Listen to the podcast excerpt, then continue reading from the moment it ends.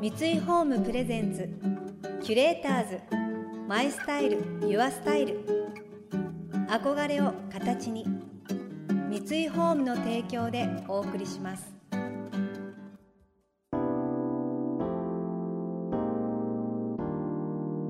溢れる情報の中で確かな審美眼を持つキュレーターたちがランデブー今日のキュレーターズは川瀬直美です。辻村瑞希です。想像力を刺激する異なる二人のケミストリー。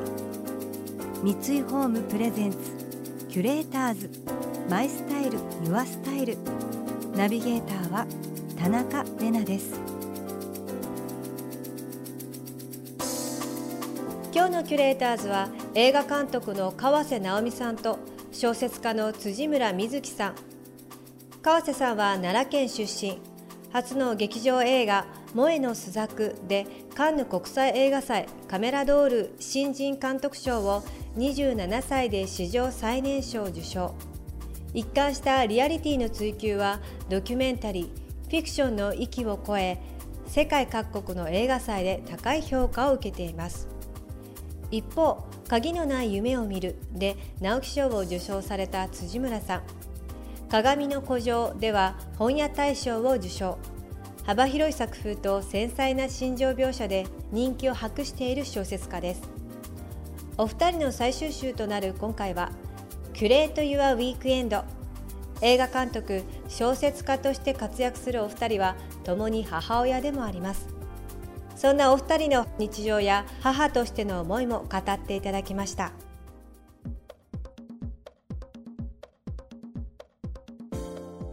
まあなんか水木ちゃんは本当、ご自身でも二人？お二人で。すちびっ子がいて、はい。はい。普段お母ちゃんとしてはい。どういうことに、うん、まあ気をつけてというか、はい。心がけていることとかある？ああそうですね。なんかうん。その、やっぱり出産前って、もう出家するみたいな気持ちだったんですよね。きっと出産した瞬間からうん。母親という清らかなものになり、うん。自分の物欲とかもきっとなくなってなんかもう自分の楽しみなんてなくなるみたいな気持ちになって、うん。マイナス面のことばっかり考えてたんですよね、うん。そして実際出産してみたらえまずあの可愛いんだけどっていうのとあと楽しいことなんてないと思ってたのに、うん。え楽しいことあるんだけどっていう気持ちで、うん。そのやっぱり自分をうん。こう脅かすというか覚悟をしなきゃっていううん気持ちで、きっと負のニュースを見過ぎてたところがあったんですよね。でなんですけどあのまず思ったのが子供がいるからって言って子供と一心同体の存在になるわけではなくて、うん。私の人生は私の人生だし子供の人生は子供の人生で、うん。あの子供の人格が自分の人格ではないし、うん。子供は個性があるんだっていうのが、うん。あのまずこう気づけたというか、うん。それなので今もなるべくうん人として扱って喋ろうっていうのは決めていてうん。多分いろんなご家庭がそういう気持ちでいると思うんですけど、うん話しながらお母さんだからって言って全部完璧にするのではなくて、うん。お母さんもこんな人間っぽいところがありますっていうのはもう全て見せていこうっていう。私ももう母ちゃんはしんどい、なんかまるもう今16になったけど、はいはい。昔小学校低学年ぐらいかな、もうしんどかったらやめたらって言われて、うんうんうんうん。うん。それもあるかみたいな、うん、お母さんをそうやってでもそんなお母さんの方に声かけできるような子になってるっていうのが素晴らしいですよね。うん。なんかこう母ちゃんが多分うん。いつも言うのは、母ちゃんはうっかり母ちゃんだから、うんうんうん。頼むよとか言って 逆にこう、うんうん。あの委ねるじゃないけど、こうおんぶされるみたいな、うんそういう感じで私はやってるかな。だからそうすると彼の方がうん。しっかりしそうすごいけないのかな、うん、何度かお会いしましたけどすごいしっかりしていてどうしたらこんな風に育てられるんだろうって 思ったんですけど。なんかもう「ダメだ」とかってもう言っちゃいますね、うん。うん私は。でも分かります、私も結構子供とどっちを食べるかみたいになった時に こういう時って譲ってくれるもんじゃないのっていう風に聞かれてうんでもお母さんもチョコ味がいいからみたいな 本気で、ん本気で。なんかこう、うん。あの争ったりするよね。そうなんですよ。キュレーターズ。マイスタイル。ユアスタイル。田中れながナビゲートしています。東京 FM キュレーターズ。今日のキュレーターズは映画監督の川瀬直美さんと小説家の辻村瑞希さん現在辻村さんによる原作で川瀬さんがメガホンを取った映画朝が来るが公開中です。特別養子縁組というテーマを扱い血のつながりのない母親の葛藤や子供を育てることのできない母親の苦悩も描かれています。映画では川瀬監督の柔らかい眼差しの中で希望の光に救われることがたくさんありましたがお二人は現実の中で困難や不安に直面した時どのように立ち向かっているのでしょうか？なんかとはいえまあ、うん困難とか、はい。い、ろんなことにうんうん。水木ちゃんもぶち当たる時があると思うんですけども、そういう時はどういうふうに解消してるの、あでも日々うん。やっぱり自分の目の前の仕事とかうん。生活のことで何かぶつかった時ってうん。自分の目の前のことばかりを考えているからうん。きっと行き詰まっちゃうんですよね。そういう時にやっぱりもう思い切って没頭できる映画を見たりとか小説を読むとその小説の中とか映画の中の登場人物の気持ちで涙が流せたりとかするとうん。それが遠いようなんですけど、うん。結局自分の生活に戻った時に、あの目の前のことに対して向き合えたりうん。立ち向かえる気持ちになるところがあるので、うん。やっぱりフィクションの世界っていうのに助けてもらうことがすごく多いなと思います。なんか私もやっぱりねもうどうにもならない現実っていうのは絶対あると思うから、うんうんうんそれをどうにかしようと思うことでしんどくなるじゃない、うんうんうんなんかもしかしたら時が解決するっていう、まあ、昔の人よく言うんだけど、うんちょっとこう居場所を変えるとか、うんあの時間をうん。もうちょっとかけるとかっていうような感覚でいると、うん。今そのものにそんなに苦しまなくてもいいのかなとも思ったりするし、うん。今本当社会がうん。他者に対して全然寛容じゃないじゃない、そうですね何かのせいに従ったりとかするけど、うんそういう状況っていうのはうん。自らが作り出してたりとかするから、うんうんそうなんですよね。ね。なんかやっぱり人のことが許せない時って、やっぱりもう俯瞰してみると、うん。自分のことが許せなくなってるから自分が人に何か言われないようにちゃんとしなきゃちゃんとしなきゃって思いすぎた結果、うん。それが他者に向かっていたりとか、っていうことがすごく多い気がして、うん。やっぱり目の前のむき出しの現実を生きるっていうことってもう本当にしんどいし大変だし人にはもうそれだけはできない。そればっかりをやっていくことはできないよなって思うんですよね。うん。うん。なんか生命としてはきっとまずは自分を守らないと他人にも優しくできないっていうか、うん。自分が元気じゃないと、うんまあ、まさに子供とかなんかは、うん自分が病んでると絶対病気になったりとかするね。そういう時に限って。で余計大変な状態になったりとかするから、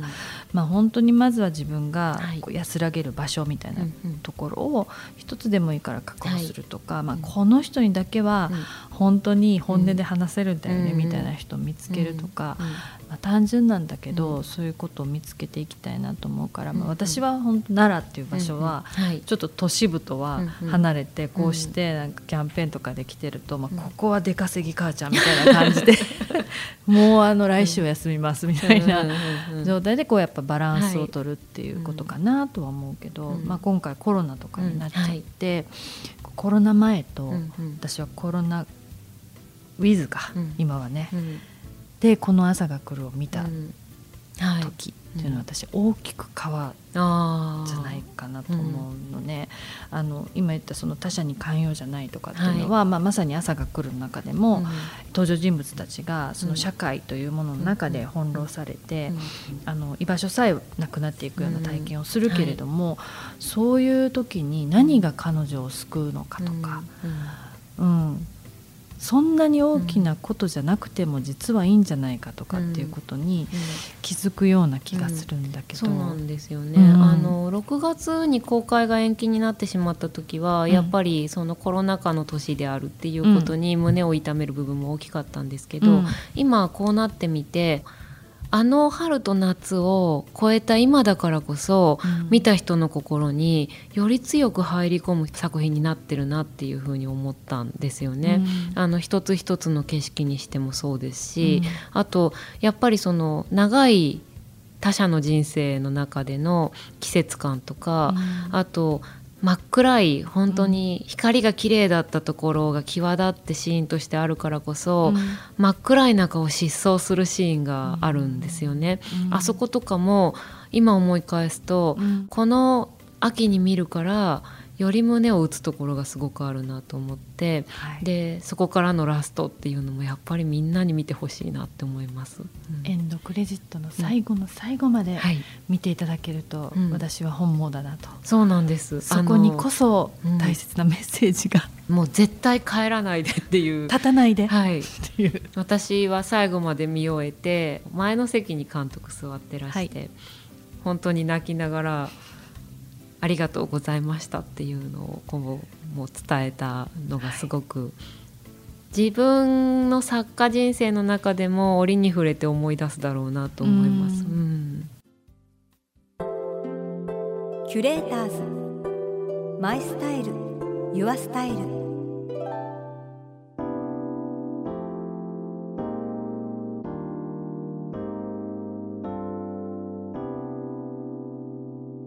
田中麗奈がナビゲートしてきました三井ホーム presents キュレーターズ My Style Your Style。今日のキュレーターズは映画監督の河瀬直美さんと小説家の辻村深月さんとのお話をお届けしました。お二人の対談に私も見学させていただいたんですけどもいやもう二人の信頼感と絆の上で飛び交う熱い言葉のラリーですか？もうすごかったですね。それが聞きたかったんだっていう言葉のボキャブラリーのたくさんのなんか私たちに投げかけてくださるっていう。私ももう感動して帰りなんか震えながら帰りました本当に。もうお二人魅力的で